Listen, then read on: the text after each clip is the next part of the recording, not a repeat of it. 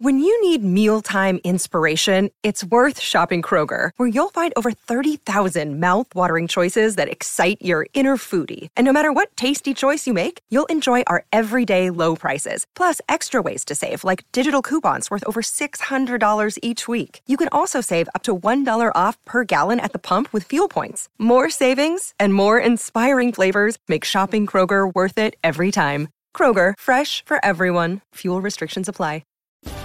Early details emerge from the Big Ten's plan for playing a winter football season. Penn State commit Jerry Cross talks about why he picked the Lions. Houston Texans coach Bill O'Brien raves about former Penn State cornerback John Reid. And Penn State releases the latest results from its COVID 19 testing. I'm Dustin Hockensmith from Penn Live. We'll break down those headlines coming up on the Penn State Update.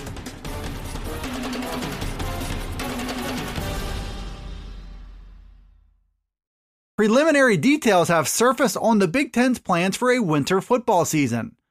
Those details were obtained and reported by Nate Bauer and Ryan Snyder from Blue White Illustrated.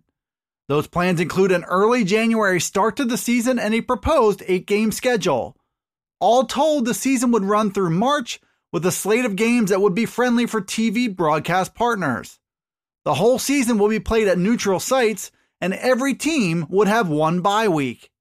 There's also an early proposal to play a Big Ten title game the second weekend in March. There might even be a possibility of a traditional Rose Bowl game against a Pac 12 opponent. This is the first sign of concrete information becoming available about what the Big Ten might plan to do now after postponing the fall season. A true spring season would create a potential problem with the start of the 2021 season, and Big Ten Commissioner Kevin Warren has made clear that the league has no intentions of revisiting the decision it made to postpone this fall, which leaves us with this tentative outline for a January to March season, and hopes that the Big Ten can confirm and make such plans official. Penn State is off to a red hot start in the 2022 recruiting cycle with four fast commitments, all on the offensive side of the ball. Among those commitments are two tight ends in Holden Staes and Jerry Cross, a dual threat quarterback in Beau Pribula, and a wide receiver in Kaden Saunders. It's a promising start that also marks another big step in the right direction at the tight end position. The Lions have had a remarkable run of success recruiting tight ends ever since the emergence of Pat Freiermuth as one of the nation's best. And now they're set to welcome another talented 1 2 punch in 2022 in Jerry Cross and Holden Staes. Cross spoke with Penn Live's Greg Pickle this week about what drew him to Happy Valley. He said Penn State felt like a perfect fit with a family atmosphere across the entire program. Cross is listed at 6 foot 6 and 218 pounds already, and he still has two more seasons to play in high school. He said he has plans to be the best tight end in the country and to win championships.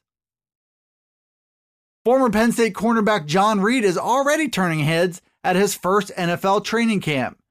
Reid was a fourth round pick of the Houston Texans, who are guided by a coach in Bill O'Brien, who also led the Penn State program in 2012 and 2013. O'Brien first got to know Reid on the recruiting circuit back then and saw his work ethic firsthand. Reid was serious about football even as a young high school player at the time, and that's exactly what O'Brien said he's seen from Reid now as a rookie for the Houston Texans.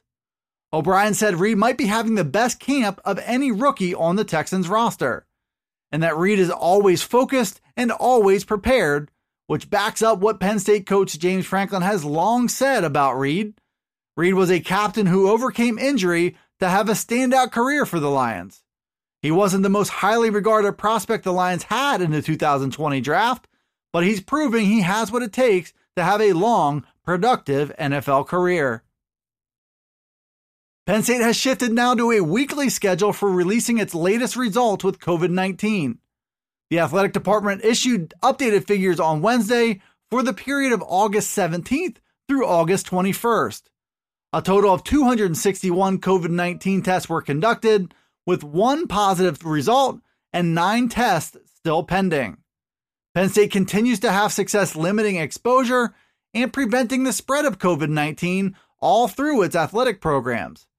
One of the big reasons that members of the football program and their parents have pushed back against the Big Ten's decision to postpone fall sports.